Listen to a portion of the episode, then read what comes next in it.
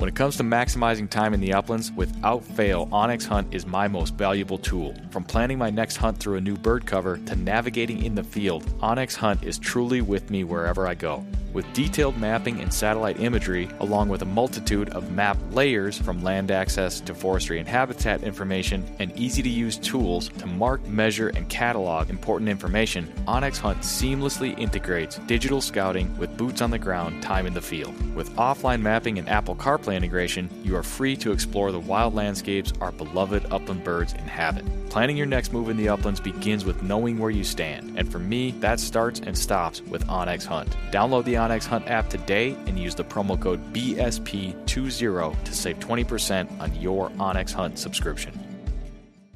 When the miles rack up faster than your flush count, that's when you'll truly appreciate your hunting vest from Final Rise. Built for the uplands and proudly sewn in the USA, the complete lineup of hunting vests from Final Rise, from their all new Summit XT down to the minimalist Sidekick system, are all built upon the foundational load bearing waist belt and low profile shoulder strap system, which allow you to carry all the gear you need and do so comfortably while maintaining your ability to move freely and perform when you need to most. With a complete lineup of accessories and newly released performance field apparel, Final Rise has the gear you need to help you get the most out of every mile and every flush. Final Rise gear is built for the uplands. Get yours today at finalrise.com.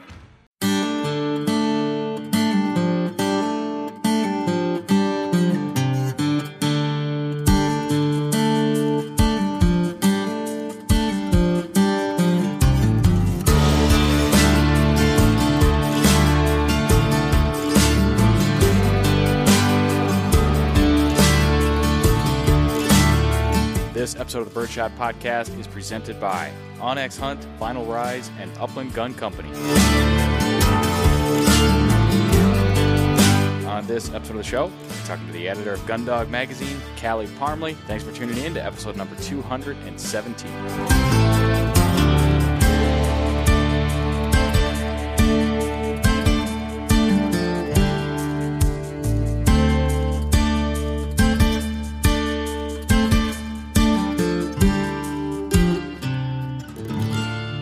Welcome to another episode of the Birdshot Podcast. Thank you for tuning in, everybody. We got a great episode coming up with friend of the show, Kali Parmley, editor of Gundog Magazine. We'll get to that in a minute, but I do want to thank Patreon patrons of the Birdshot Podcast. As always, those people making contributions to the show, helping to keep these episodes coming to all of you. For their support, they are eligible for monthly giveaways at our Final Rise Turkey Vest last month. This month, we've got an onX Elite subscription card. They get bonus content, some bonus episodes. Hit the Patreon page. And we set everybody up with Birdshot Podcast canned coolers and stickers. Starts at five bucks a month. You can check it out at patreon.com forward slash birdshot.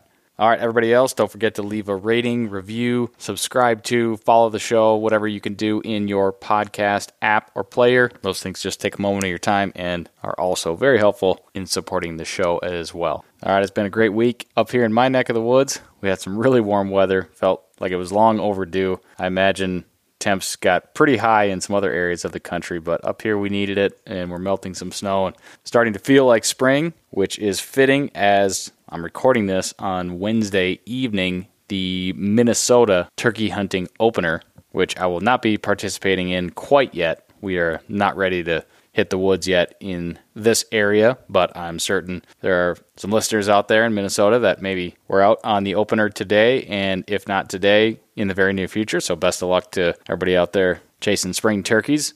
All right, that's all I got this week. Let's get into our conversation today with Kali Parmley, editor of Gundog Magazine. Been on the show before on episode number 154. Kali's back today to catch up. We talked plenty of bird dogs today, some pointing dog and flushing dog stuff, and eventually we preview a new TV show Kali was working on last fall. That'll be airing next week called Wild Upland on the Outdoor Channel. Talk about that a little bit as well. But let's jump right into it and welcome into the conversation and back to the Birdshot Podcast, Kali Parmley.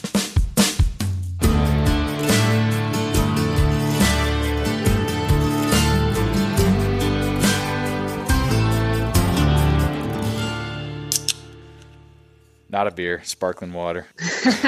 Should be a beer. Huh? yeah. It's beer drinking weather here, Kelly, I got to say. Oh, it's it dumped last week and now it's 70 degrees here, so You got 70 out in Utah? I'm pretty happy right now. Yeah, we Yeah. have been a very, very, very long winter.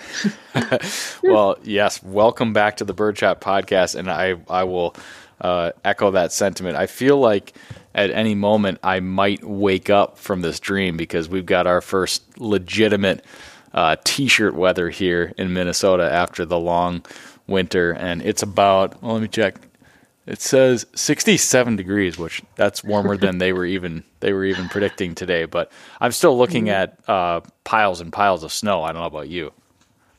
Oh, well, we got dumped on literally two feet in the mountains last week, and now it's 70 degrees, so it's all melting and, and nasty. But I have on a t shirt for the first time in five and a half months, so I'm, I'm a happy person. yeah, yeah. Well, it sounds like we got the same situation going on. It's pretty awesome. Yeah, we, it. Uh, my yard looks awful. Everything is starting to show through all the snow and uh, there's dirt and it's grimy. But uh, it's amazing what what that can do to the psyche. A little bit of sunshine and some warm weather.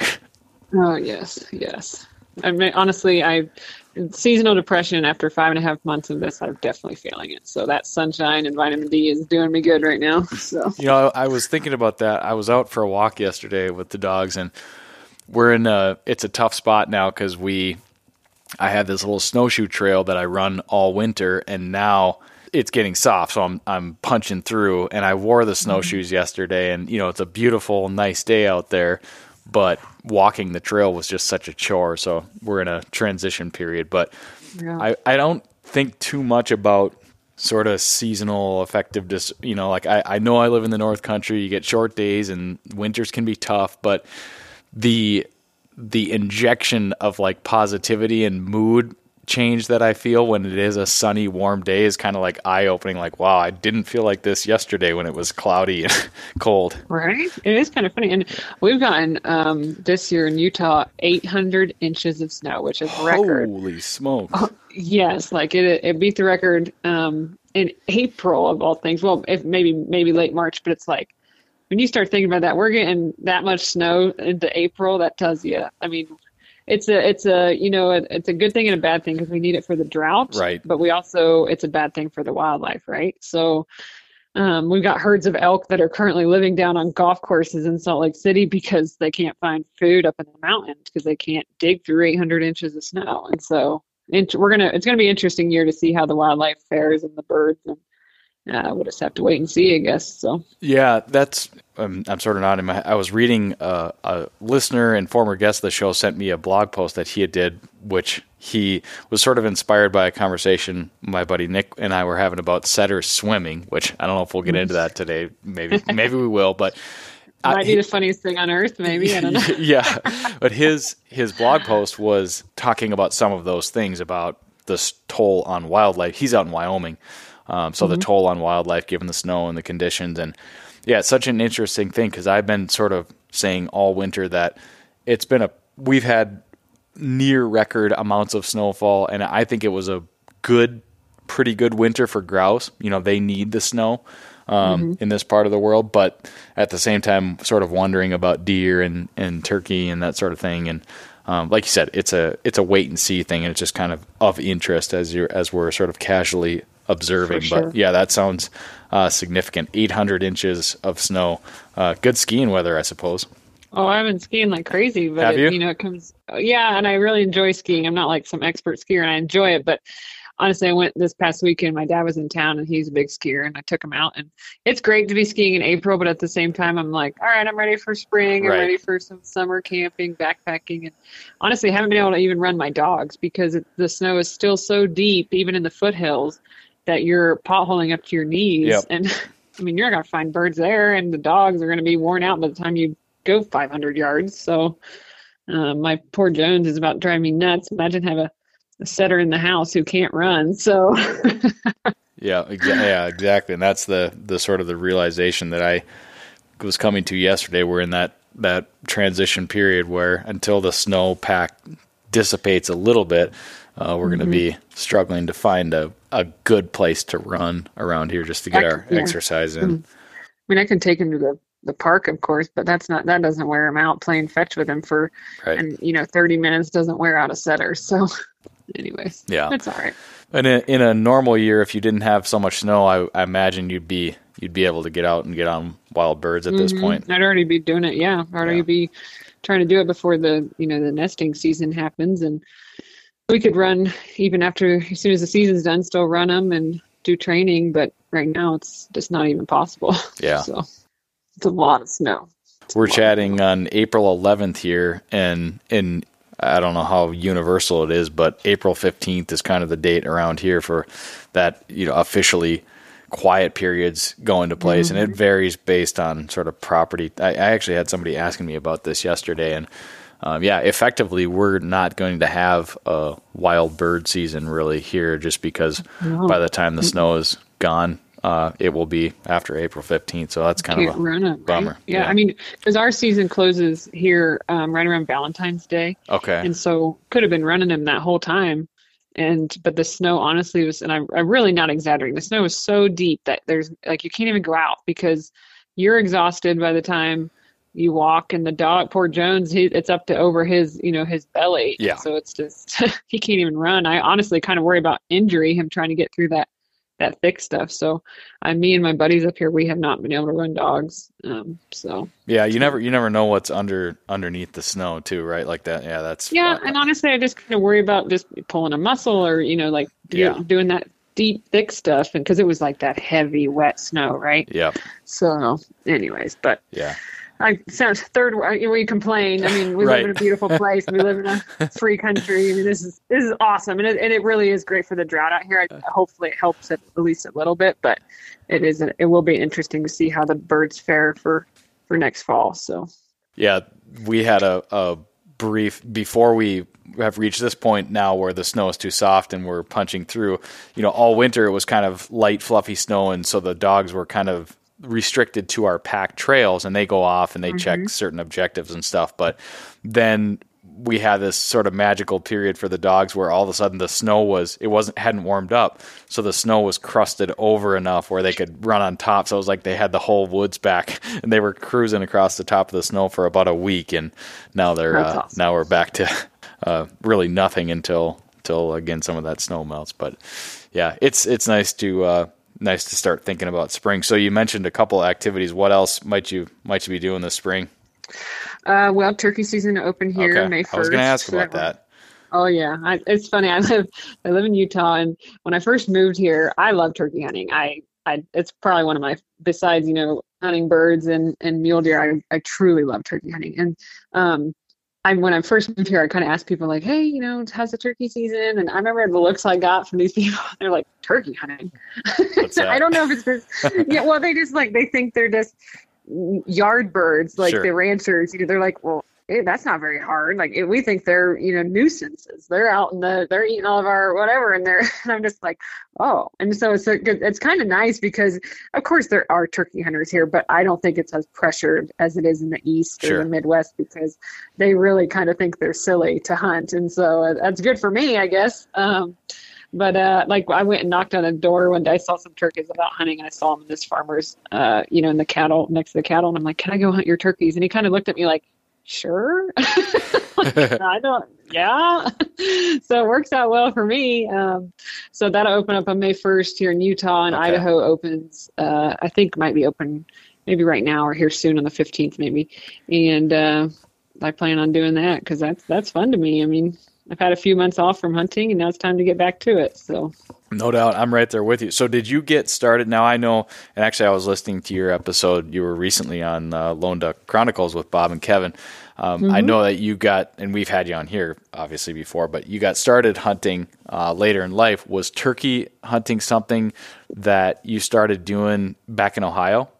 Yeah, so honestly, turkey. My first true hunt was a turkey hunt that Okay. a friend at work. I worked at the U.S. Sportsmen's Alliance, and my friend Jeremy took me out, and um, uh, truly was he. You know, wasn't your typical sit in a blind. It was a spot and stalk on his on his family farm, Okay. and we had so much fun just you know roll you know di- dipping and diving and trying to get on these birds and it honestly was so much fun that it really it got me hooked and i'm really glad that he took me on that hunt and made it uh, more interactive like that so you know super exciting and we didn't end up tagging out on a bird but we saw them and we had so much fun doing it and Um, so that was really my first experience hunting, and that was really what got me into it. And I think that's maybe why I like turkey hunting so much because we just had such a such a good hunt together, and it was so interactive. You know, because turkey hunting can be when that tom comes in gobbling, and you've stalked in on him, and man, your heart gets beaten, and you know that's just it's awesome to me. I think it's a great hunt for a first time hunter to get them hooked. I really do.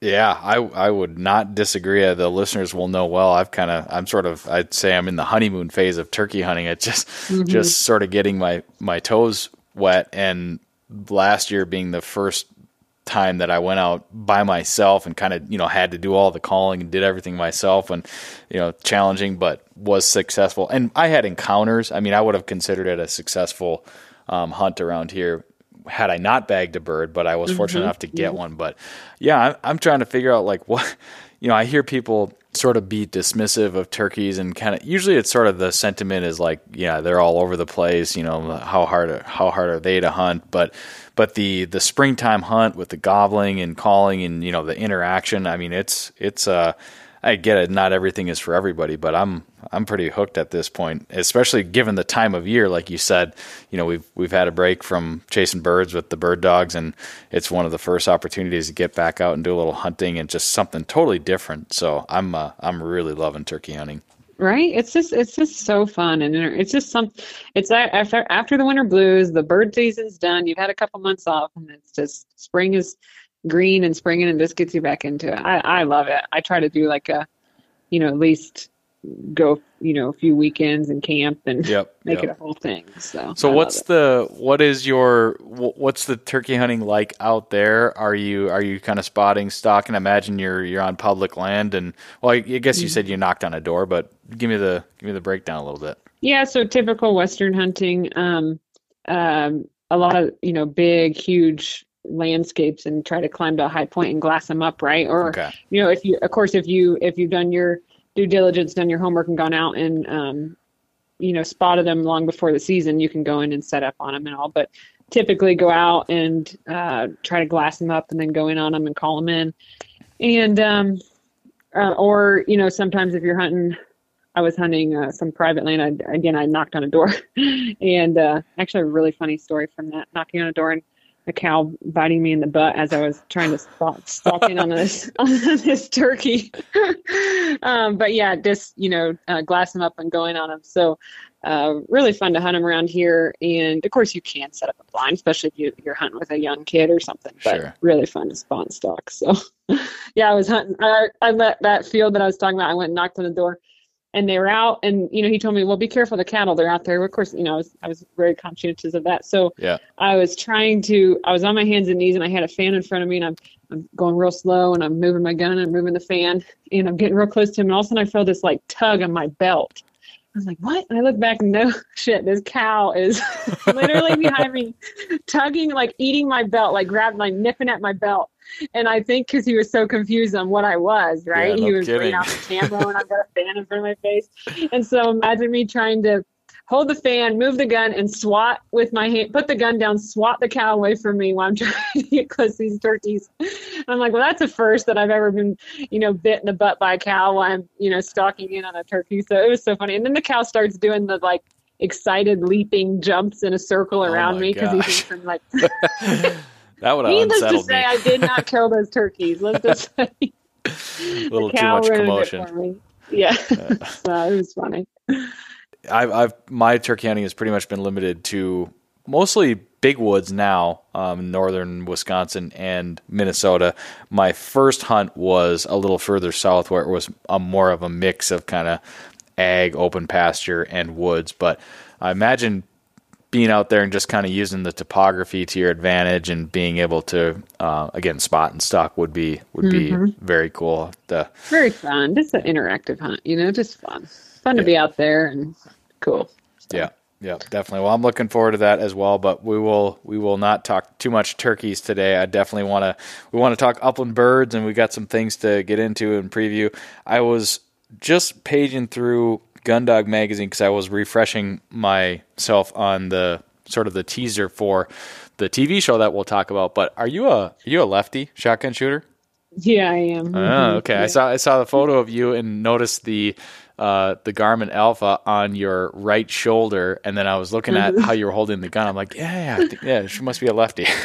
yep, I am. I am. I'm actually cross-eyed dominant too. I oh, really? grew up my whole yeah i grew up my whole life you know athlete sports and just i'm very adamant left-handed. So of course when i before i knew anything about shooting or shotgunning i was like well i obviously shoot left-handed right? And so um, but then i take that hunter safety course after i've already been shooting for a few years and they you know they do the eye dominance test and i realize i'm cross-eye dominant. So i've never switched. I just kind of compensate for it but So do you Um, basically close your right eye then?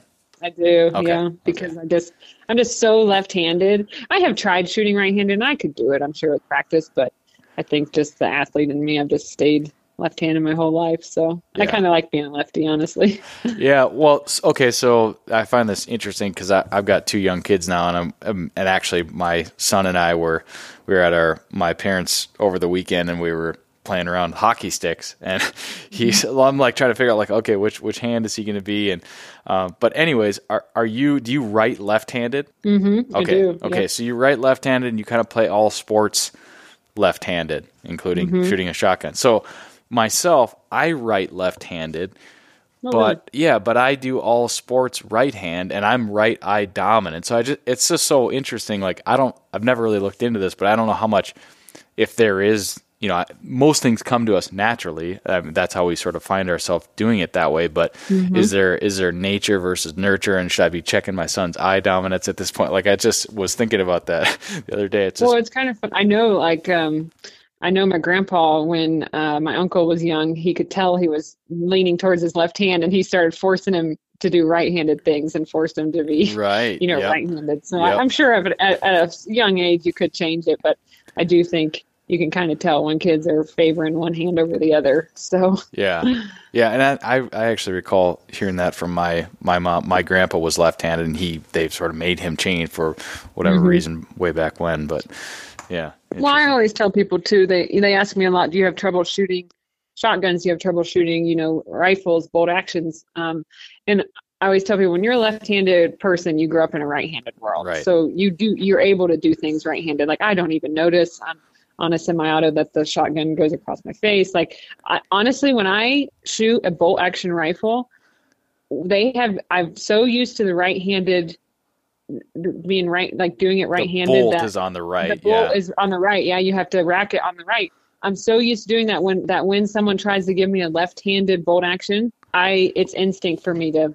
right. pull up my right hand. So I Yeah. prefer not to have a left-handed. Yeah, and that's that's a little bit more of a complex of a mechanism. We get into that with shotguns a little. So, what hand do you rack the bolt with? So with your right one, so I do have to pull my eye off of the the scope a little bit. Um, Okay, That's so why- you you so you relieve release your front lead hand grip and pull that back, and then you're Mhm. racking it that way. Yep. Okay, yeah. So, um, but I'm so used to doing that that when someone gives me a left-handed bolt action, that I my instinct is to pull up my right hand first. Sure. Yeah. Yeah. So, So- we get that question a lot. For Upland Gun Company, we'll have lefties calling, and Mm-hmm. and we're a good option for a lot of lefties because they can build a, a left-handed shotgun that way. But so almost surprisingly, I guess I- it's not surprising anymore, but most of the lefties are they're wanting to make sure that the top lever of the gun still functions the same way as a right-handed gun because the- to it, that's what they're that's what they're used to. And in the case of a shotgun, it's a that's again a less complex sort of maneuver than Mm-hmm. the bolt action even. So they're always wanting to to make sure that we we have a regular top totally lever. Totally agree. I totally agree. It's a, you're just again you grew up in a right-handed world, so Yeah. You just get used to it. You know they don't- they don't even make scissors that work for left-handed people. So that's true. Yeah, yeah. See, and, and so that's that's a funny thing because like, so yeah, I I do all of my sort of big compound athletic movements like a righty, but then I write with a pen pencil with my left hand, and then I mm-hmm. sort of like use utensils and and stuff. I don't know. It's just that's kind of funny. just- yeah, yeah. It is. I don't know how I wound up that way, but. I don't know how I wound up hosting a podcast about bird hunting either, Kali. So Tis the world. Yeah, Things happen. Exactly. So okay, so I did ask about the shotguns because I was so are you are you shooting a left-handed shotgun at all? It doesn't sound like it based on what you said. No, Okay. I'm not. Sometimes, sometimes, but no, I I don't. Okay. Um, and I'm I'm taller. You know, I'm five nine, and and you know just a taller female. So you know regular men, well, I shouldn't say men, just regular shotguns. The length of regular shotguns fit me just fine. So actually, women's shotguns are too short for me. Um, you know, I can compensate and make it work, but um, I shoot just a regular fitting shotgun because Okay. I have the arm length of a 747. So yeah, and I, I I was curious too if yeah if you had gone down uh, the women's gun route or anything like that. It sounds like no, but so you because you know a lot of semi-autos and stuff have sort of shim kits and you can make them Mhm, left-handed, but it doesn't sound like you, you fiddle with that too much. no, you just kind of no, I did. I just kind of compensate. I just just make it work somehow. Practice. Go on, practice. that's awesome. Well, how are the dogs doing? Lincoln Jones. yeah, Lincoln uh, is a lab, and he turned nine in um, November, and Okay.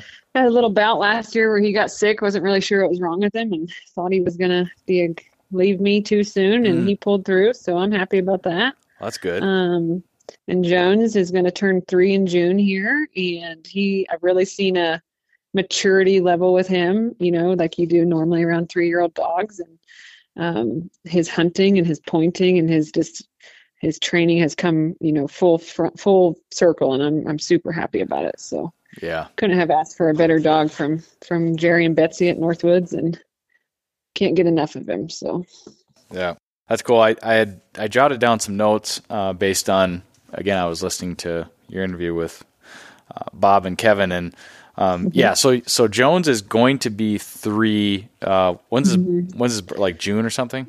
June fifth, yeah, June 5th. Mhm. Okay. All right. And so I actually messed this up. I was on their podcast and I I was getting mixed up if Rose was two, she was two or going to be she's going to be 3 also in Maine. We, Yeah, because she's she's from the same, close to the same, Same year, not the same yeah. litter, but same year. exactly. I think she was. I think she came a few weeks earlier than Jones. Yes. Didn't she? Yep. She was. Yeah. She was like May twenty first or twenty second was her birthday. Um, I always remember that. Mm-hmm. I think I, I think I could have gotten a dog from that her litter, but I, so. wanted a, I wanted a tricolor, and I think they only had liver and white. That's in right. That one. Yep. Yeah. Yep.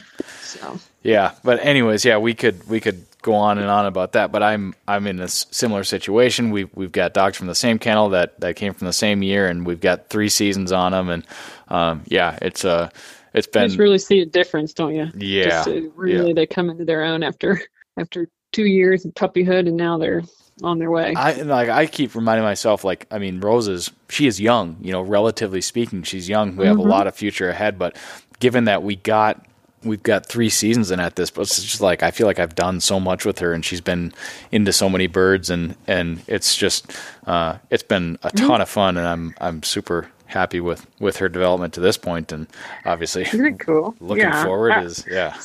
so I so if you would have talked to me, remember we talked to me two years ago, and I was so nervous Mhm. about Jones and his Yep. training, and you know he hadn't pointed yet, and I was just like, I'm messing this up. I don't know what to do. And and fast forward now.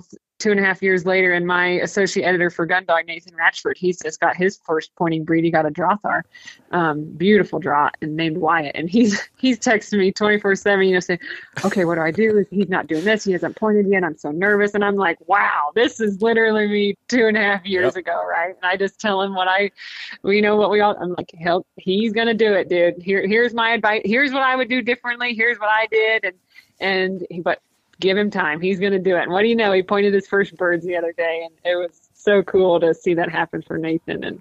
Um, you know, just relive that whole experience. So Yeah.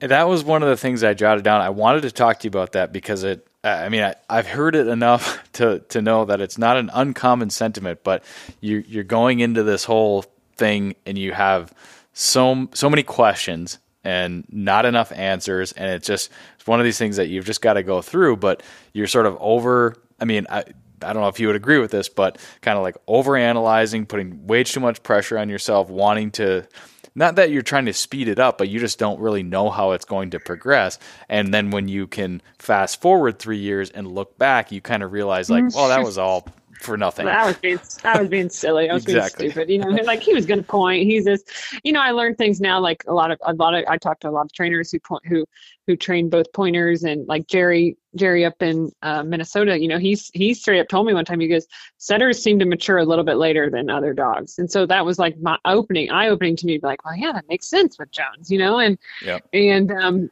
if I look back now on the things that I was so nervous about back then, I'm like, we were just, I mean, that was just stupid. Now Yeah. I'm looking back, like, that dog was, that dog's born to, to hunt and he's going to hunt and he's going to find his own. And of course, you can help him along and you can, um, you know, refine his training and do things, but he's going to hunt, um, you know, just by doing your due diligence and getting birds in his face. Yeah. So it, it turned out it's turned out well. And of course, like you said, he's still three years old. He has a long way to go. He's Yeah. going to bump a bunch of birds in the next two years. Right. You know, he is not perfect by any means, but let's just say I really saw a, a big change in him within the last year. And um, with the show and with this, my ability to be out here hunting, um, he had a lot of birds in his face. And that that definitely helped help things along. That's for sure.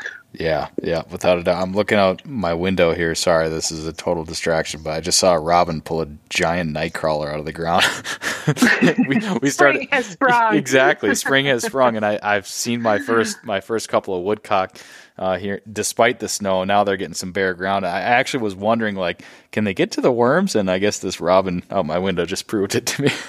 It's funny, yeah. But yeah, so the just once you see you see the dog develop, you realize that you were sort of you know totally over analyzing and just and just like way overthinking things. But you hit on an important point. It's that idea that you know we understand that we have some control over the situation. We can sort of provide them opportunity. So when you're in it, you're just like, what am I not doing that I should be doing? And that's part of where that uh, friction comes from. I think. Oh, absolutely. And I look back now with with things that I did that I I now know I would do differently when I get another setter. Yeah. Um, you know, What are some silly of those things, things? Like, uh, you know, I was worried about uh, introducing birds too soon, Mm. and I was worried about whether I teach him sit or whether I teach, uh, you know, if it's bad for me to teach him heel because if I teach him heel, is he going to be too scared to range out? You know, I was Mhm. worried about um, silly things like that. And after working a lot with um, a lot of my friends here in Utah, including Talmadge Smedley, who's um,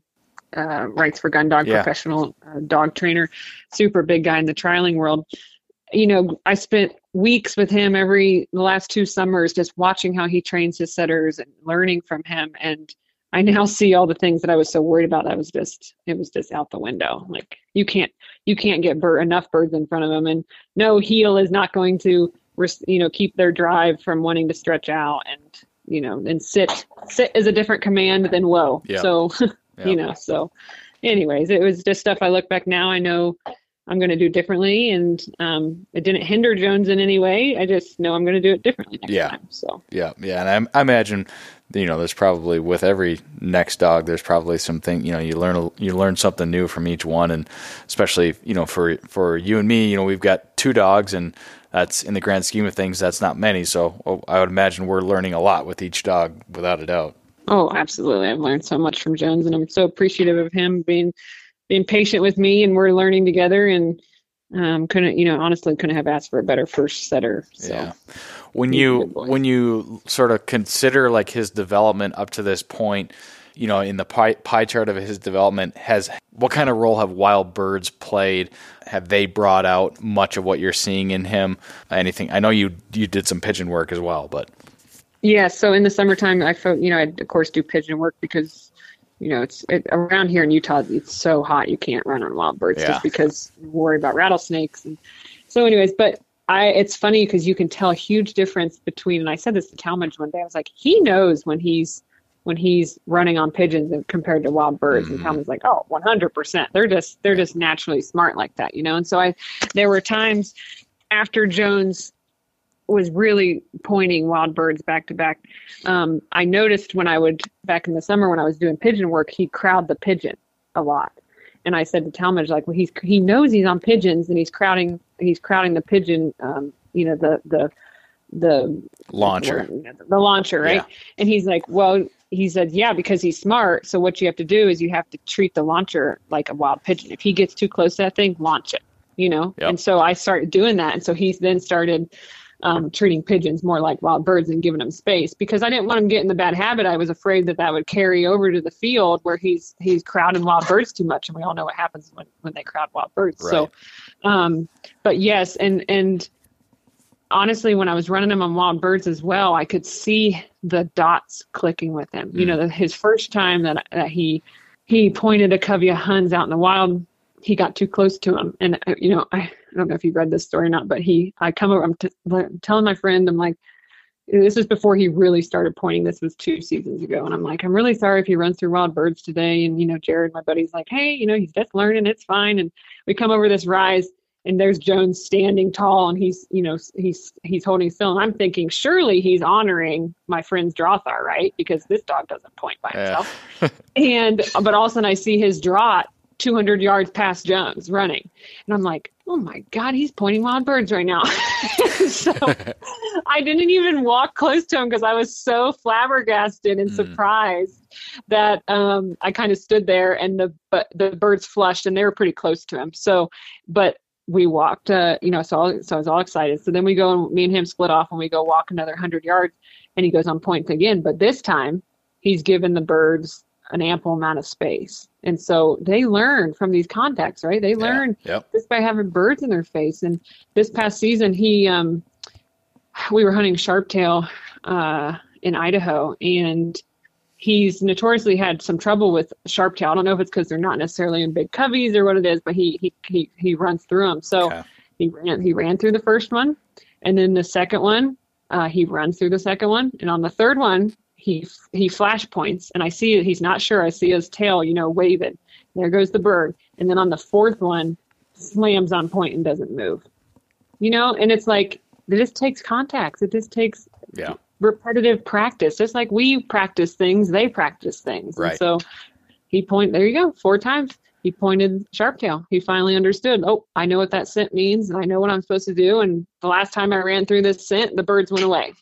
so it was it was really cool to be out there and see him really connect it and figure it out. And that's what wild birds do for dogs. You know, teaches them hard lessons and um, teaches them what they should and shouldn't do. Yeah, yeah, you know, in a way that that we just can't set up, and um, in a way, you know, if you have if you have the opportunity to get on wild birds, it's a lot easier because you, know, you just go out and do that. You don't have to you don't have to have the grounds or the setup to do to do pigeon work yes, and that kind of absolutely. stuff. And so, I mean, yeah. as much as you can lean on wild birds, um, mm-hmm. certainly that. And I totally get thing. that. It's, I to, yeah, I totally get that it's hard. And you know, even here in Utah, we have we have we have nice bird numbers, not you not super, not like Idaho or other states, but I totally get that there's some some states where you're going to have a hard time getting your dog on wild birds. Right. That doesn't mean that it's a bad thing to go run them in a natural environment and hope that you find something because it, it can also teach them a lot of different things just running them in the in the wild. Very know? true. So. Yeah, yeah, yeah. The more time you can be out there, the better, which is obvious, I suppose. But yeah. Um, yeah, it just it is really neat when when you've got a you get a series of contacts like that, and you can kind of see progression, and and whether that's you know one day to the next, um, it's it's you got to kind of be careful, and this is what I struggle with, like taking a uh, black and white approach to you can't control for all the variables when you're out there. So you sort of you analyze and you make your assessments and and sort of based on what you can. But in the mm-hmm. back of my mind, I'm always like, well, you just really never know what scenting conditions were like, winding right. was like. But again, when you see the dog doing it right and or trying to do it right and and progressing, um, mm-hmm. that puts a smile 100%. on your face. It really does. It's it's. I I said this to someone the other day. I hope that every time I every time I see Jones on point now, it's like the first time, and I, I hope it always stays that way. And yeah. I know it will, you know. But it's so cool to see your dog in the, you know, just doing what he was bred to do, and yeah, and on point in this, you know, big beautiful landscape, and it's just awesome. It really is. No feeling like it, honestly. Yeah, it it is it is awesome. Uh, Lincoln and Jones, do they do they run together at all? Do you pretty much run them separate? How do you handle that? So I do run them separate. Now I will be honest, this year Lincoln didn't get to run very much because again he got um, yeah. sick right in the heart of hunting season. Now what happened was so my plan has always been hopefully to run them together, right? But also run them separate so I have two yeah two ready to go dogs. But um, this year I have been hesitant to run Jones with uh, flushers, obviously, because I don't want him thinking he's a flushing dog, right? Yeah. So I'm in South Dakota with my friend Natalie Krebs, and she has um, a young lab named Hatchet, and he's he's learning, and he him and Jones have kind of grown up together, and we're hunting out there with the Dawkins, who are good friends of ours. Oh, cool. And so when I hunt, like say I'm hunting with Natalie and Hatchet, I try to take Jones like far away, right? Yeah. Well, of course the dogs get on the scent, scent of a of a rooster, and they kind of start coming together because that rooster is is running um, in front of us, and it was kind of cool to see because Jones didn't care about Hatchet, so Jones would go on point, and Hatchet would be in front, you know, with his nose to the ground, you know, trying to find that rooster, and Jones didn't move. And we honestly tracked this, so then Jones would redirect, go on point, Hatchet would do the same thing, and it was cool to see because Jones, it was like he understood that's Hatchet's job, this is my job. Right, right. And so we ultimately ended up. Um, Jones redirected and went way up in front, and I he I think he I think what he did was go around the rooster and pin him. And Hatchet had caught a scent to the right, so he ended up going to the right. So I ended up going to Jones, and we ended up flushing that rooster, and I ended up killing it. And that was such a cool thing to see because Yeah. you could really tell that they both these two they've grown up together. They they used to be puppies, now they're really grown up, and were able to hunt together without Jones breaking point and thinking he was a flushing dog. So it was a really cool moment for us. Yeah, So- yeah, he didn't lose his. They both sort of were confident in their own job, like you said. Yeah, it's. I would. Uh, I'd love to see that. That sounds. That sounds yeah. awesome. We we had started separate, and then they kind of caught the same trail, Yeah. and, and I was kind of worried for a minute. You know, I'm like, oh, this I don't know about Of this. course, And then he yeah. he honestly he he held his point. Hatchet's in front of him and doing his flushing, you know, lab thing, and Jones didn't move, so it was cool. Now, will I? I will continue when Nally and I hunt together. We will continue to try to stay separate, but that was at least cool for us to see. Right. So. Yeah, you could. You saw some overlap there, and it worked out. But you're. It's maybe not your top priority. And like you said, I. That's kind of what I found. I know, obviously, I have two pointing dogs, but. I thought I'd run them together more, but it's it's typically it's just the priority is to maximize Right. the dog power, and so I'm always running Rose separate and Hartley separate, and not because I don't want to run them together, but again, it's just maximizing time on the ground and having fresh dogs, like you said. Gearing up for your next hunt? Check out Ugly Dog Hunting Company for all your dog supply needs. Ugly Dog Hunting carries a full line of products for your bird dog and even some for you. Whether you're looking for dog collars, GPS tracking devices, kennels, beds, leads, training equipment, or first aid supplies, Ugly Dog Hunting carries it and a whole lot more. New owner of the company and friend of the Birdshot podcast, Mike Nadusky, loves to remind me that while I do hunt with pretty dogs, every dog can be an ugly dog. Check out the entire selection of gear for you and your bird dog at uglydoghunting.com.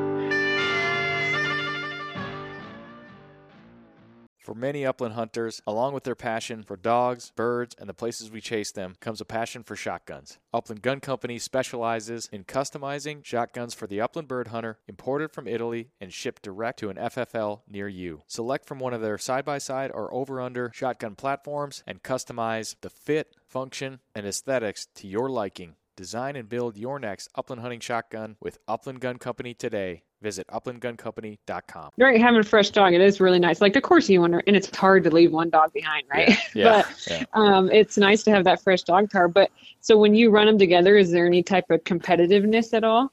Uh, I would say a little bit. Um, it, it's so interesting because says Hartley, he grew up. You know, he's like he grew up the only child, so he just Ro- Rose had such a uh, a she got a lot more exposure to things that I was not set up to expose Hartley to. So like I don't you know I don't fault Hartley for it. I fault myself or just it, it is what it is. But Rose, you know, she got used to, and I was intentional about this. She got used to being left in the kennel and left in the crate right from day one. She became a natural backer right away because she saw Hartley pointing and and she started backing him right away. So a lot of things like that just Rose sort of just really developed seamlessly. Uh, Hartley is less inclined to want to honor and back Rose. Um, we so I, I- again I haven't actually hunted them together much with like when I'm carrying a gun. Now when they would get into birds would be uh, this time of year if we're doing our exercise runs and get into wild birds, or if we're actually out looking for spring birds. And in that case, uh, they do pretty well together. They definitely are. They both are hunting on their own, and they they're they're nice to run together. There's really no issue. The only question would be if Rose had a point, uh, can I get Hartley stopped and, and get him woed so I could go in and flush the bird? And we just haven't done that a lot actually hunting, but I have seen it in the spring and stuff Yeah, yeah. but I, I was I was going to ask you because I had a listener reach out recently, and he has not had a he has not had a bird dog. He is he's sort of looking ahead, probably going to be getting one in the next year or so. He's mainly a ruffed grouse hunter. uh, has been a partridge hunter, which is something I joke about uh, before sort of my pre bird dog days. Uh, refer to myself as a partridge hunter, so that's what he is, and he's he's he's very much leaning towards getting a lab uh, because he some of the things that he he's valuing are just sort of closer working dog. Really likes the idea of a pointing dog, but is kind of under the impression that that it might be easier to get a flushing dog going Sure. um, than a pointing dog. I mean, I, I really, I obviously was very upfront with him, and he knows sort of my situation. But what would you say, you know, owning a lab and a pointing dog to that? You know, I've had this question before with people, and we get a lot of people to gun dog asking, like, what's a good first bird dog? And I think it really is. I think it really is. I mean, if you ask the setter guy, they're going to tell you, oh, a setter. If you ask the lab guys, they're going to tell you a lab. I've had both. And I will tell you that, in my personal opinion, I do think for a first timer, a lab, Yeah. probably. Um, I think with a pointing breed, it takes a lot of time and dedication. And I'm not, this is nothing against absolutely labs take time and dedication. I think what I mean is I had to build a pigeon coop. I had to find pigeons. I had to get launchers. You, you know what I'm saying? Yep. Yep. I I I think there was an extra step to training a pointing breed that with labs, with the lab, we could do bumpers, we could do, um, you know, could get you know frozen birds, and I just for some reason I felt like a lab was a good, it's a good family dog, it's a first, it's a good first dog. not course, I will not say that they were any calmer than a setter. right. I, Right. I did not see Lincoln calm down until he was three years old. I just felt like with Jones, there was a lot of extra training to really bring out that point and refine them. That's so I'm thinking if you don't have a lot of time, if you're really looking for a good family dog and just just I'm not trying I'm not I really mean do you know what I'm trying to say? I'm not trying to offend anyone because absolutely Yeah. it takes a lot of steps to train a really good Labrador. 100%. I just felt like with Jones there were some extra things I had to do that I'm like, man, this would be hard for a first time bird dog owner. Yeah. I think I think the lab was a good first step into owning a bird dog for me. And then I was ready for the next type of breed Yeah. and the pointing side of things. Yeah, that's my personal I- opinion, but I, I totally get what you're saying, and I'll, I'll add. like, I didn't really ask a, a great pointed question there for you, but so kind of what I was what I was talking to him about, and I'll give a little more context too. But that's sort of my assumption as well, and I think the biggest friction point, especially for the person that was asking this question, was this idea that you don't shoot not not pointed birds or you don't shoot you know that that's the sort of the big hurdle that I've talked about a Oh, lot I with see. with the young Okay. dogs and he's so he's coming at it from the the perspective of he's a, a ruffed grouse hunter and he's walking through the woods and he's he's shooting any bird that gets up right you don't have a bird dog he's he's shooting at anything so this idea that he's going to get a pointy dog and then all of a sudden have to be careful of all these restrictions and which birds to shoot and which birds to not shoot which we've talked about quite a bit it's it was it's way less complicated than I made it with my first dog um, Sure. and I feel in a much better place. But from his perspective, and this was this was my assumption, my uneducated assumption, not having a lab, is that I kind of think basically a lab, I need to keep it in range and that's about mm-hmm. it. I, I've got to, I can, I can shoot at any bird that flies. I don't have to worry about this, you know, bumped birds and, and not pointed birds.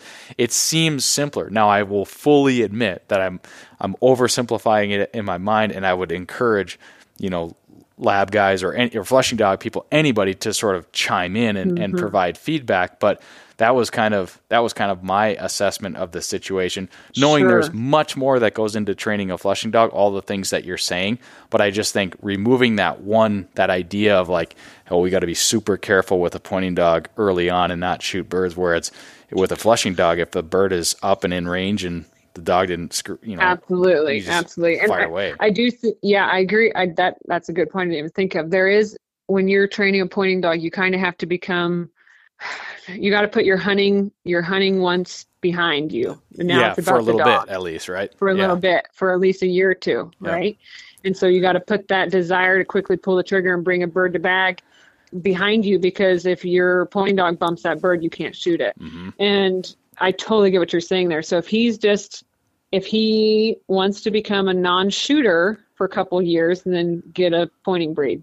If you're, you know, if the retriever, if you're going more the retriever route, you do have a little bit more of a a window there where as long as the dog is in range, you can shoot the bird for it and reward that dog. Yeah. Um, I totally get what you're saying there. And again, this is it 100% takes some serious time and effort to train a Labrador to be steady and heel and Right. work within range and and fetch and you know not eat your bird and bring it to hand. So this is nothing against. Ret- I have a lab for God's sake. You know I have Yeah. I love my lab to death. That was my first bird dog. I'm just for some reason I just felt like there's there there's this extra step to training the pointing breed Mhm. that so for a first time bird dog owner i just feel like a lab is maybe the way to go to get your feet wet and then get in the pointing dog world Yeah.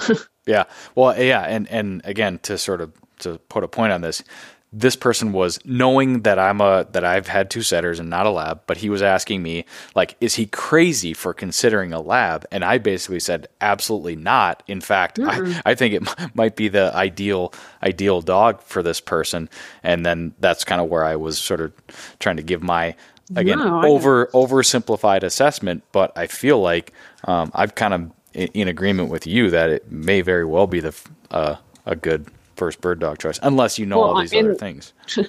well you say that too and honestly there's a there's another side to it too think of it the touche to you guys who are up there hunting those north north northwoods grouse woods because now he needs to keep this in mind when he's hunting with a flushing dog he better be ready at all times Right, right, right? Yep. You got to be ready to go because that dog's not stopping to flush a bird. Unlike if you had a pointing dog, you'd point the grouse. Yeah. You had time to walk up, and but he better have that. You know, I know a ton of people who um, hunt who have labs for the grouse woods. Yeah, So I- I don't think that's a strange idea at all. I think I think both are iconic dogs and both are going to do the job for you. Just with a lab, be ready at all times because when he finds a grouse, he's going to get it up in the air. So Yeah. whether you're ready or not. So Right. yeah, and I, yeah. That I mean, I think that's one of the common things you hear from folks that are sort of um, separating like why they like a pointing dog versus it's the with the flushing dog you got to be ready all the time. Which uh, Mm-hmm. sometimes I smile when I hear that because that's kind of how I hunt grouse. Again, growing up without a dog, that's how I sort of do it. So Mm-hmm. I've got my pointing dogs running in the grouse woods, but I'm still like all keyed up all the time. So I, I, Oh, yeah. I I'd like to hunt with a flushing dog too, but that also I feel like I hear often enough from folks that maybe they come from the same background that myself and this listener where they grew up hunting without a dog and then you get a pointing dog and you'll hear people say I feel like I could kill more grouse without my dog. And I do under I do understand the sentiment. I think it has a lot to do with that sort of early early stage pointing dog stuff where you're you're passing up opportunities. It can kind of give you that feel. And I even probably felt that way for a couple of years with Hartley because it's just a total change of of how I was doing things. Now mm-hmm. I would say that I've learned how to hunt with my pointing dogs. We've we've come into contact with and find so many more birds than I than I did without a dog that there's there's just no way. I mean, I just I I definitely out hunt my my old self with my pointing dogs, but that's mainly because of opportunity. It's not necessarily our effective rate, but it's just we're encounter, Sure. encountering so many more birds. Well, also, it's just fun to have a dog. yeah, it, yeah, yeah. There's, there's I mean, many I- reasons I would not go back to that. right? I just love having a dog, a companion, and I wouldn't trade it for the world. But I, yeah, I totally get. It. I don't think you know people say that you need a dog and hunt bird. Not necessarily. No, you don't. But you might put a little more miles on the boots before you find birds, Yes. maybe. Yeah. And and there is something to say after you downed the bird. I can't tell you how many times I, with my eyesight, I couldn't find the bird until my dogs came in. Yes. So, yeah. And that's the you know. that's really the one of the main reasons, and is specifically for this listener too, is he was um, very eager to not losing birds because of because he wasn't able to find them having the dog on the Yeah, ground. I can't tell you how many times I've been like literally standing over the bird and it Oh, just yeah. blends in with the environment. And the dog comes in, it's like right here, you idiot. Yeah. like, well, your nose is about 24 times what mine is. So yeah. But one other thing that you mentioned there that I think is is a good point to highlight is, and that is, you know, when you're considering this whole dog business and pointing dog, flushing dog, you you you hear lots of generalizations, and I understand why that happens. But the pointing dog is a high strung and too much energy, and not a house dog, right? Like like mm-hmm. You and I both know that's not true. Um, you can you can find you can find pointy dogs that have the off switch, and that's a well mm-hmm. talked about thing. So you, you want to be careful when you're sort of wading through all this stuff, and it, it can be kind of murky waters. But if you hear sort of a broad stroke of the brush or a generalization, uh, might require some digging into because a lot of that stuff that you tend to hear is not universally true. No, it's not, and it all comes. Of course, there are dogs that are more wired than other ones. Right. I mean, you can't deny that. But what it comes down to is obedience training. You can you can reel that in a little bit with obedience training, and so, of course, setters are are they're I've always found that Jones has a great off switch in the house, but as soon as I bring out that e collar or like a leash, holy moly, he goes nuts, right? Because they love yep. doing the stuff outside, and of course they are fanatics in the field. They can run for miles without losing energy, but in the house, he comes home, and lays down on his dog bed, and he sleeps ninety percent of the day. Yeah. so, it but it comes down to obedience training. Like I don't allow him to act crazy. Yep. You, you know what I'm saying? I my expectation is that you're going to be a calm, cool, and collected dog, and and when you start bouncing off the walls, we put you at heel, and we're like, nope, we get that under control real quick. Yep. You know what I'm saying? So yep. it, it just comes down to obedience training and not allowing your dog to to act crazy, um, and just reeling that excitement in to be like, hey, this is how we act. This is what we like. We talk calmly and coolly to them, and and have certain expectations in the household. Yep. Um, to let them know that that's just not acceptable behavior, basically. Yeah, could, so. couldn't agree more. And, and obviously, all three of our setters are all from the same kennel. And I think um, that it's worth mentioning that Northwoods Bird Dogs is definitely selecting for those those kinds of dogs, mm-hmm. and um, we're benefiting from that. But like you said, yeah, I, my two are they they definitely sort of anticipate. They're I'm always amazed at like how you know, and I imagine most dogs are this way, but I guess I don't know is like how you know routine oriented they are like they know kind of generally when we're going for the walk and you know they see you getting oh, yeah. dressed and they're getting excited so they're always anticipating and looking ahead but um, mm-hmm. um, once we sort of do that stuff and then we're back i mean they're they're lying on their beds and and sleeping most of the day like you said well it's funny that you say it because that honestly that was one of the part of the reasons why i went with jerry and betsy because when i when i visited um their kennel facilities. I when I first drove up, of course the dogs are in the runs and they're barking, right? A car drives up. Yep. But I got out of that car and those they had what, twenty dogs in their kennels, 10, 20 setters. They didn't make a peep. Yep. They didn't bark after that. And I said to Jerry, I was like, Did you you know, I don't know what I. I don't know if I said train him or is he goes and he just told me well we breed them to be calm calm like this. You know we have our dogs in the house and we we have certain expectations for them and i was like wow like that's awesome. That is what i want in the setter right? Yep, yep. i had the i had the exact same experience when when my wife and i went there. This would have been 2013 or 14 went there the you know they made a little commotion when you pull up you know they're barking or whatever but then you go in there and i remember looking in the corner of one of these runs and just seeing this stoic just amazingly handsome dog sitting there, just mm-hmm. so relaxed, so nonchalant. Happened to be Grits, who is the sire of yeah. all, all three of our dogs. And I just remember just being kind of, and I hadn't been around a lot of, you know, high quality bird dogs like this. So it was sort of a new experience for me in general. But I just remember looking at that dog thinking, like, wow, that is, that's a specimen. And what a cool, relaxed dog. Right. I literally, that it honestly sealed the deal for me because it's like, oh, okay, like they're really cool, calm, calm setters. And yeah. that's what I found with Jones. Now, I'm not going to act like he's not crazy sometimes. Right, of right. course he is. We, we laugh when we say that he parkours off the walls. Like, okay, like, I'm not going to sit here and tell everyone he is calm all the time, but he, he, ha- I have a certain expectation for him. He right. definitely is a setter and you have to do your due diligence of running and exercising them or they're just, yep. that's what they're bred and made for. Um, but in the house, he is the sweetest, most loving, cuddly dog you can ever imagine. And and honestly, he has made it that I well, one Lincoln is my you know how you have that one forever that forever dog. Sure. Lincoln's that for me, but I, after Lincoln, I don't want another lab because I can't replace him. And two, I just fall in love with the setters, setter breed. Just they're just awesome. Yeah. So yeah, we're pretty regimented as far as getting our, you know, you get your get your run and get your exercise for the day, and as long as we sort of check that box, then everything's uh, pretty relaxed. If if our schedule gets hectic around here and we maybe I don't get out for a run or something, which is pretty rare, but it happens. Um, Rose mm-hmm. usually lets me know that by uh, going to town on like a pair of my Sperry's or something. So I've oh, she she doesn't really chew on stuff, but she I feel like she does it when she was trying to send me a message. So absolutely, uh, that is what Jones does too. Oh, he tears the corners out of pillows. Does your dogs do that? not not pillows, but it's it it doesn't surprise me that it's like a certain thing, you know, a specific thing that they get Yeah. into. yeah. So now I, I just have a, a pair of, of Sperry's that basically Rose has, you know, she's had her way with them, but she she hasn't touched my new ones yet, which is, I- you know, I guess I probably shouldn't risk it, but she she'll just go. Well, I'll see those Sperry's sort of laying out in the middle of the garage, and that's when I know Rose needs some attention. so it's funny. I, my dog, like I, my dogs get spoiled, right? So Jones will sometimes go in a kennel when I leave, sometimes he won't.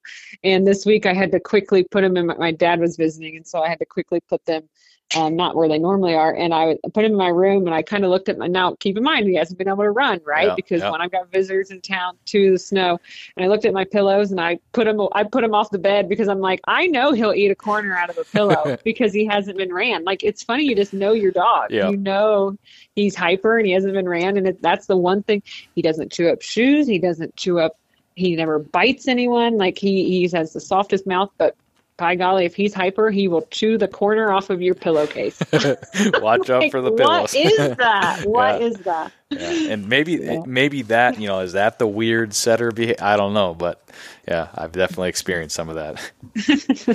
so it sound I I heard you mention that sounds like Jones is a retriever. Yeah, he he is, and you know, you mentioned earlier in the podcast about swimming, and it's so funny because he is the most awful swimmer, but fun. You know, he swims, but he, you know, Okay. they go in there and they're like splashing their front paws around. Like, um, anyways, I do think so. When I went to Jerry and I said, "Well, I would like my setter to retrieve," Jerry said to me, "Listen, you're either going to get a really good pointing breed, or you're going to get, you know, a retriever. You got to, you know, they have specialties." And I said, "Okay, I understand that." So.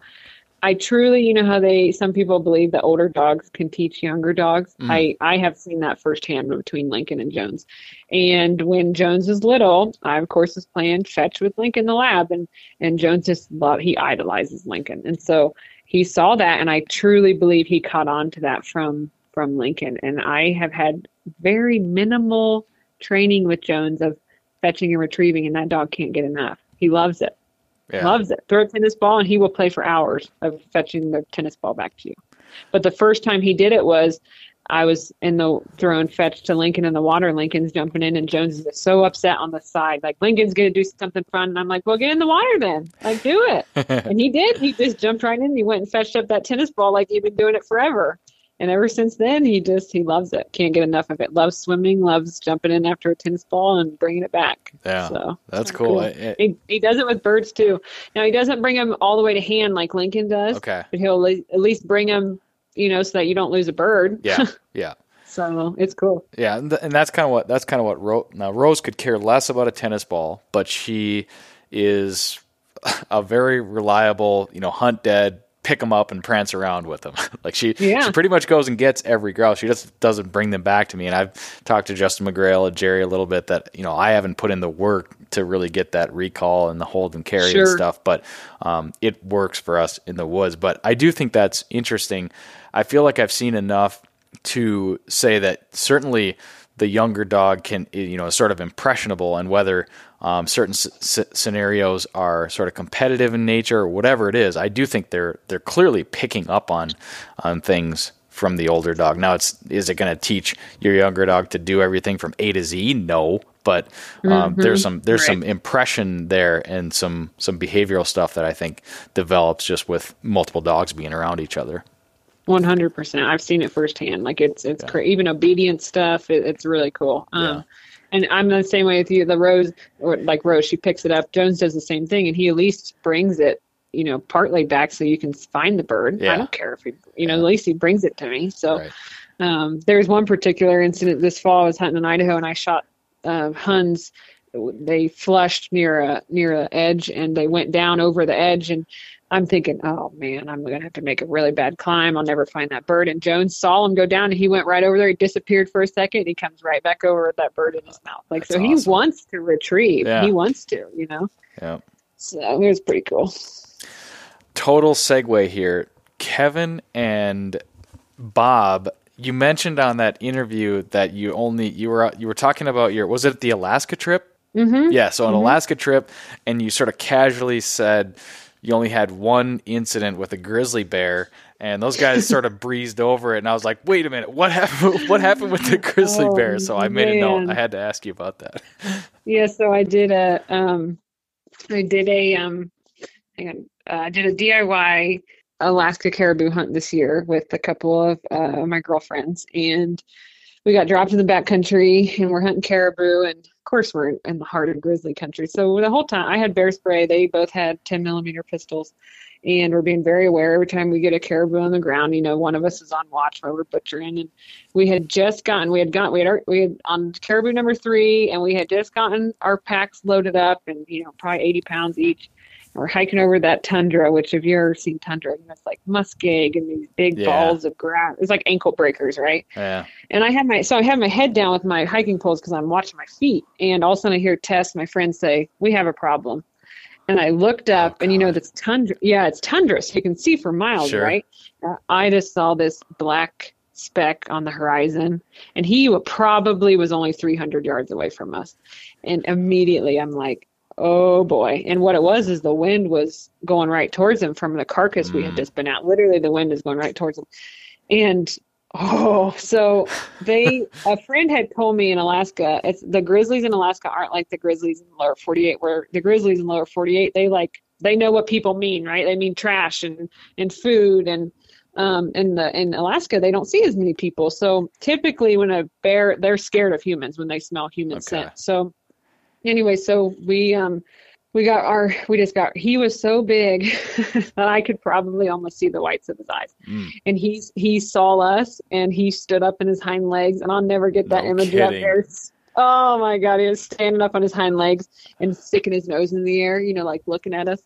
And we just got real big. I put my we put our trekking poles up in the air and going, "Hey bear, hey bear!" And they had they each had drawn their pistols, and um, and this is at, when he's still like 300 yards away, basically. Yes, Okay. yes. Okay. And um they uh, maybe I blacked out. I don't know. They think you bluff charged a little bit. I Ooh. I was more focused on being like, "Hey there, hey there." Yeah. And luckily something was with us, right? Because the wind was heading right for him and he caught our scent and he turned and he hightailed it. But I'll never forget, Wow. you know, grizzlies have that like silver patch on their back, right? Mhm. I could see that scene thing shining in the sun. I mean, he was a big boar. He was big.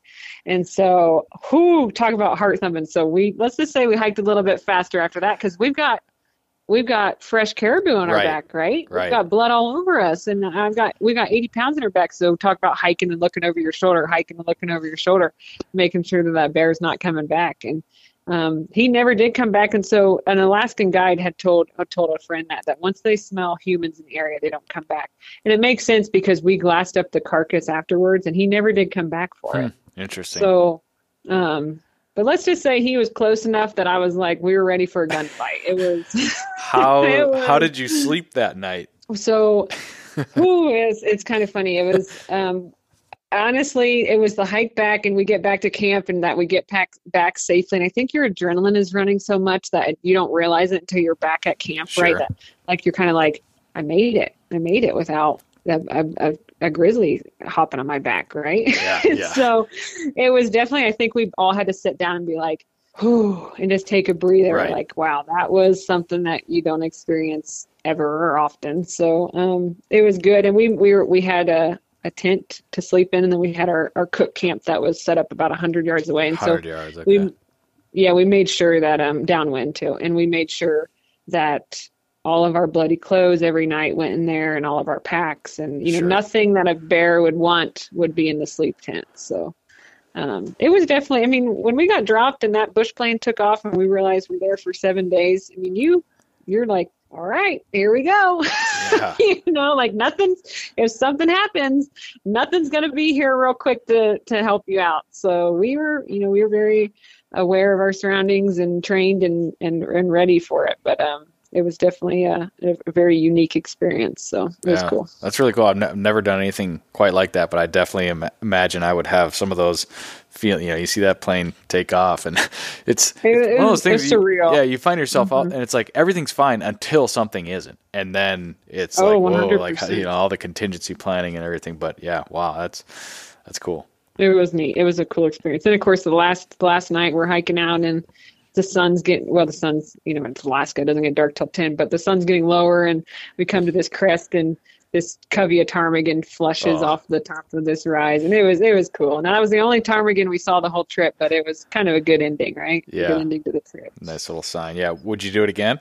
When I'm doing it again next year. Oh, nice. One hundred percent. That's Yeah, cool. absolutely, absolutely. It was um, a very unique and cool trip, and cool to do it with my friends, and you know, so you got to you got to do it. Yeah. Awesome. Awesome. Maybe I'll bring my shotgun this time, though. I might do that. So, what, what time of year was it again? There was. Did you say September? hmm it was September. We got Okay. back on Labor Day. So like So you, we you could have shot last birds. I'm assuming. Yes, yeah, yeah, I think so. Uh, yeah, I can't remember the exact. Yeah, I think they we in August at Alaska. Usually Mhm. does. So I, But that was the only cubby we saw. I was really surprised, but it'd be. I, I'm going to come prepared next time. So. Well, speaking of adventure, a little different form of adventure. Uh, starting next week, you got a TV show coming up that was uh, All Hunts film last fall. Let's let's get a little sneak peek preview of it, Kali. What's the deal? sure. So, um, it's called Wild Upland, and I'll be 100% honest with you and say that when they, when my company told me that um, I was to do a TV show, I didn't want to. Yeah. you know, I, I don't care about that, and I care about just hunting with my dogs. And I told them it's going to be very, very hard to film a wild bird hunting show. I said, you know, it's not. We're not going to be able to get these dogs close up on point. We're hunting wild birds, and and I said, okay, well, if we're going to do this, then we're going to do it the way that we that we hunt. And so um, we went. We called it Wild Upland because that's what it is, and it's it's wild bird hunting, and it's the the true story behind wild bird hunting, the ups and downs, the misses, the friendships, the good dog work, the bad dog work, uh, the unique places that we go, the greasy diners that we frequent. Um, you know, we wanted it to be very different than than your your regular hunting show. Sure. Um, so it's not going to be on day one, we killed this many birds. You know, there could be a show where we don't kill any birds at all because that's wild bird hunting, right? Yeah. So, um, between me and associate editor Nathan, uh, we did some really cool, unique hunts this year all across the country. He stuck to the East Coast, I stuck to the West. And we're hoping that uh, viewers like it and they like the truth behind it and the, the wild bird aspect. And um, we're hoping we came up with something really unique. And I, I think we did.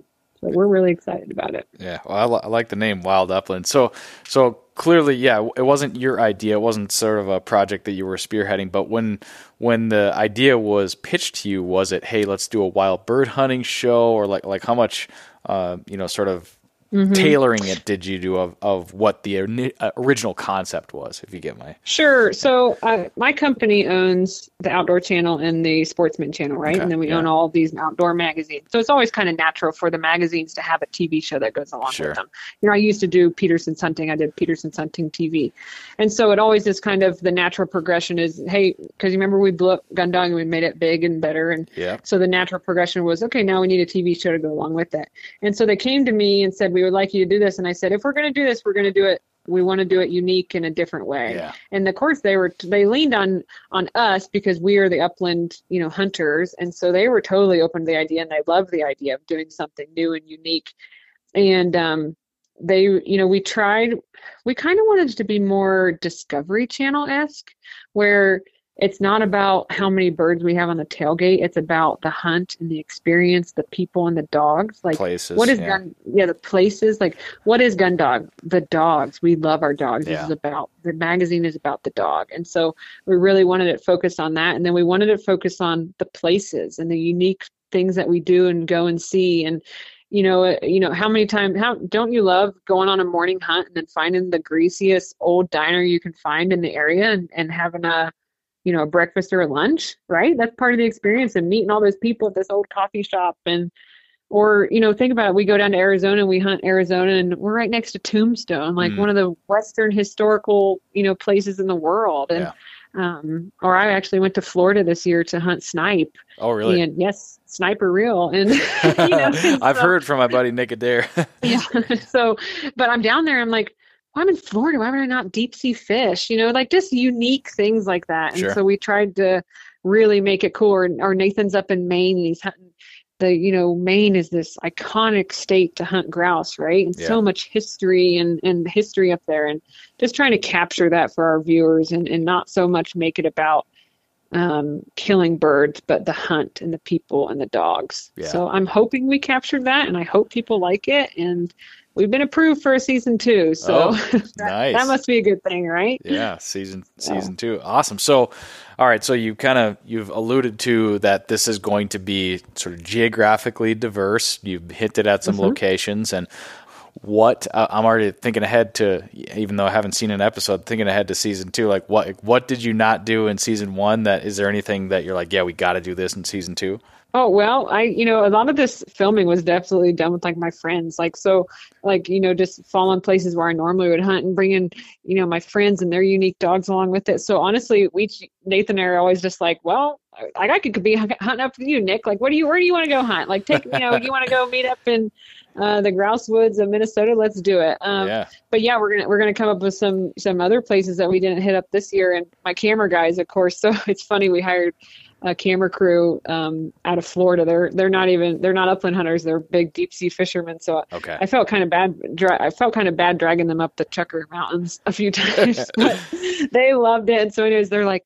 We could go to Hawaii and hunt, you know, the upland birds down there and do the spear fishing, and we can go to Alaska and do, you know, the ptarmigan. So we've got a bunch of stuff that we we want to plan for next year and, and just do something unique and you know crazy and um, you know hopefully find something that people want to see. So I, I'm excited about it. I'm we're already putting some plans in in works and this year we did um, Idaho, Utah, Arizona, South Dakota, Maine, South Carolina, or maybe it was North Carolina, Florida, Yeah, North, North Carolina, I think. North I Carolina. that part, yeah.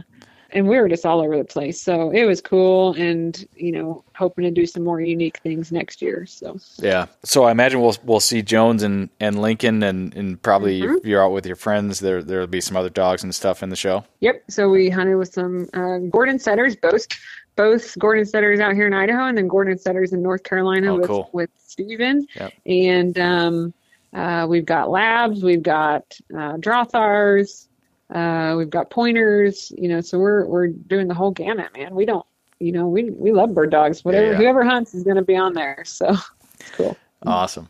Anything whether it was whether it was related to the show or not, anything any new and or unique experiences for you? Last fall we didn't really talk about your, your hunting season, but did you hunt any new, uh, snipe? I imagine was new for you. But, So I've only hunted snipe once before, and that was in Texas. When I was on a duck hunt, and the ducks were slow, so they were like, "Do you want to go out and hunt snipe?" I'm gonna tell you what: if you want to be humbled real quick, quick with your shooting abilities, go and hunt snipe.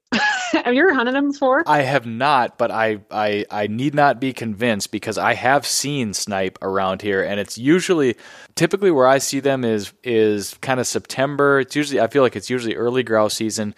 Walking mm-hmm. down a trail, and a bird will get up out of a puddle, and they just they do not hold like a woodcock does. They just it's like by the time you recognize it's a snipe, it's gone. Oh, absolutely. And it's Yeah. like, I, I- so there's footage of me hunting in Florida where I shoot and I say to the camera, well, the bird, I was, sh- I had my bead on the bird or my shotgun on the bird, and when I pulled the trigger, it literally curved left. Yeah. Like it knew the shot was coming. It will humble you so quickly. They like seem very nimble in the air. nimble, Yeah. nimble, fast little flyers, Yeah. right? And so, uh, but really cool hunting experience. And, um, um, you know, I'm trying to think what else I did this year. I hunted down in Arizona for the first time for Mearns, Okay. which was awesome. Yep. Went down there with Patrick Flanagan and, um, beautiful country and awesome birds to hunt and, you know, beautiful dog work and, um, hunting. I'd never hunted. I've hunted northern Arizona. I'd never been down. We were really close to the border down there, so that was an awesome experience.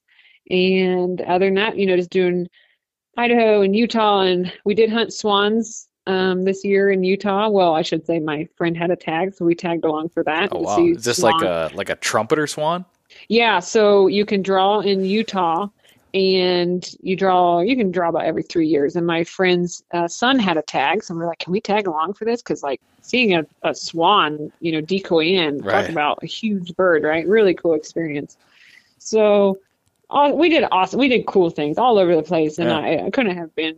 Honestly, it was a great, great for me because then I could get Jones on on so many birds. Right. So I'm really excited about it. I think people are going to enjoy the uniqueness of the show and the truth behind it and then showing the passion behind upland hunting and the bird dogs that do it and or i'm hoping that i'm hoping that people really like it so Yeah. it's on the outdoor channel um the outdoor channel on It'll air on April 18th, the first episode. April 18th. So. All right. So yeah, so next week, depending on when people listen to this, what is in what's the deal with Outdoor Channel uh, as far as like like can we access that anywhere streaming platforms? What's a I don't know how well versed you are in that, but Sure. Yeah. So Outdoor Channel is will of course be on your typical um, cable channels right. if you have the big package, right? Right. You can also do, our company has what's called MOTV. It's My Outdoor TV, and it's basically the Netflix, but for hunting shows. Okay. So you pay a monthly fee and you get access to these library of hundreds of, of hunting shows, and, and it will be on there as well. So okay. it's motv.com, and um, so it is available on there. Or if you have the Outdoor Channel, if you like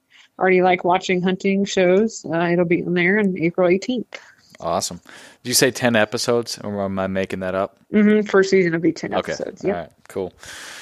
Awesome. Well, it, it, was cool to cool to hear a little bit more about that, and always great to catch up with you, Kali. I really appreciate you taking the time to join us on the Birdshot podcast. Where can folks go to check out all the cool stuff you're doing with Gundog and the show as well? Sure. So you can find us at uh, gundogmag.com, or that's on the website, or you can find us on Instagram at gundogmag.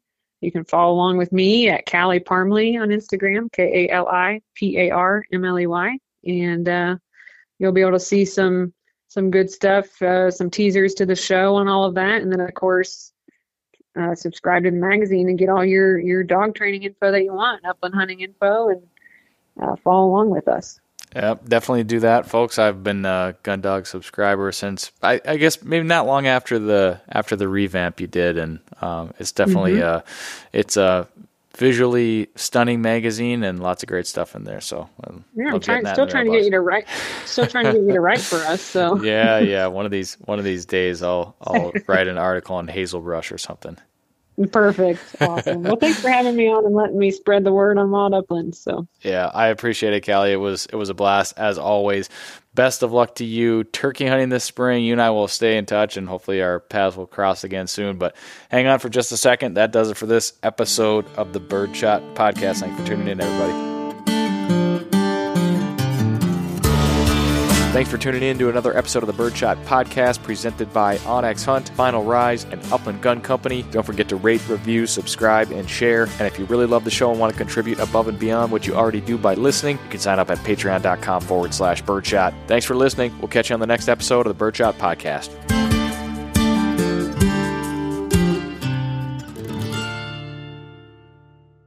onX Hunt is the number one hunting GPS app. Join millions of other hunters who trust onX Hunt to find more game, discover new access, and hunt smarter. onX Hunt shows you nationwide public and private land boundaries. They've got topographic and 3D maps. You can track your route, location, and elevation profile. You can save maps for offline use and take onX Hunt with you wherever you go. The most comprehensive hunting tool you'll own Download the onX Hunt app today and use the promo code BSP20 to save 20% on your next onX Hunt subscription. Know where you stand with onX.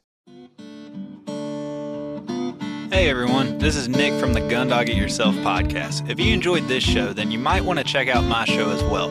We highlight and break down the ins and outs of training your own hunting dog. Whether it's a bird dog or even the occasional hound dog episode, we cover all topics related to hunting dogs. Check out Gun Dog Yourself on any podcast streaming platform and hit the subscribe button to be sure not to miss any future episodes.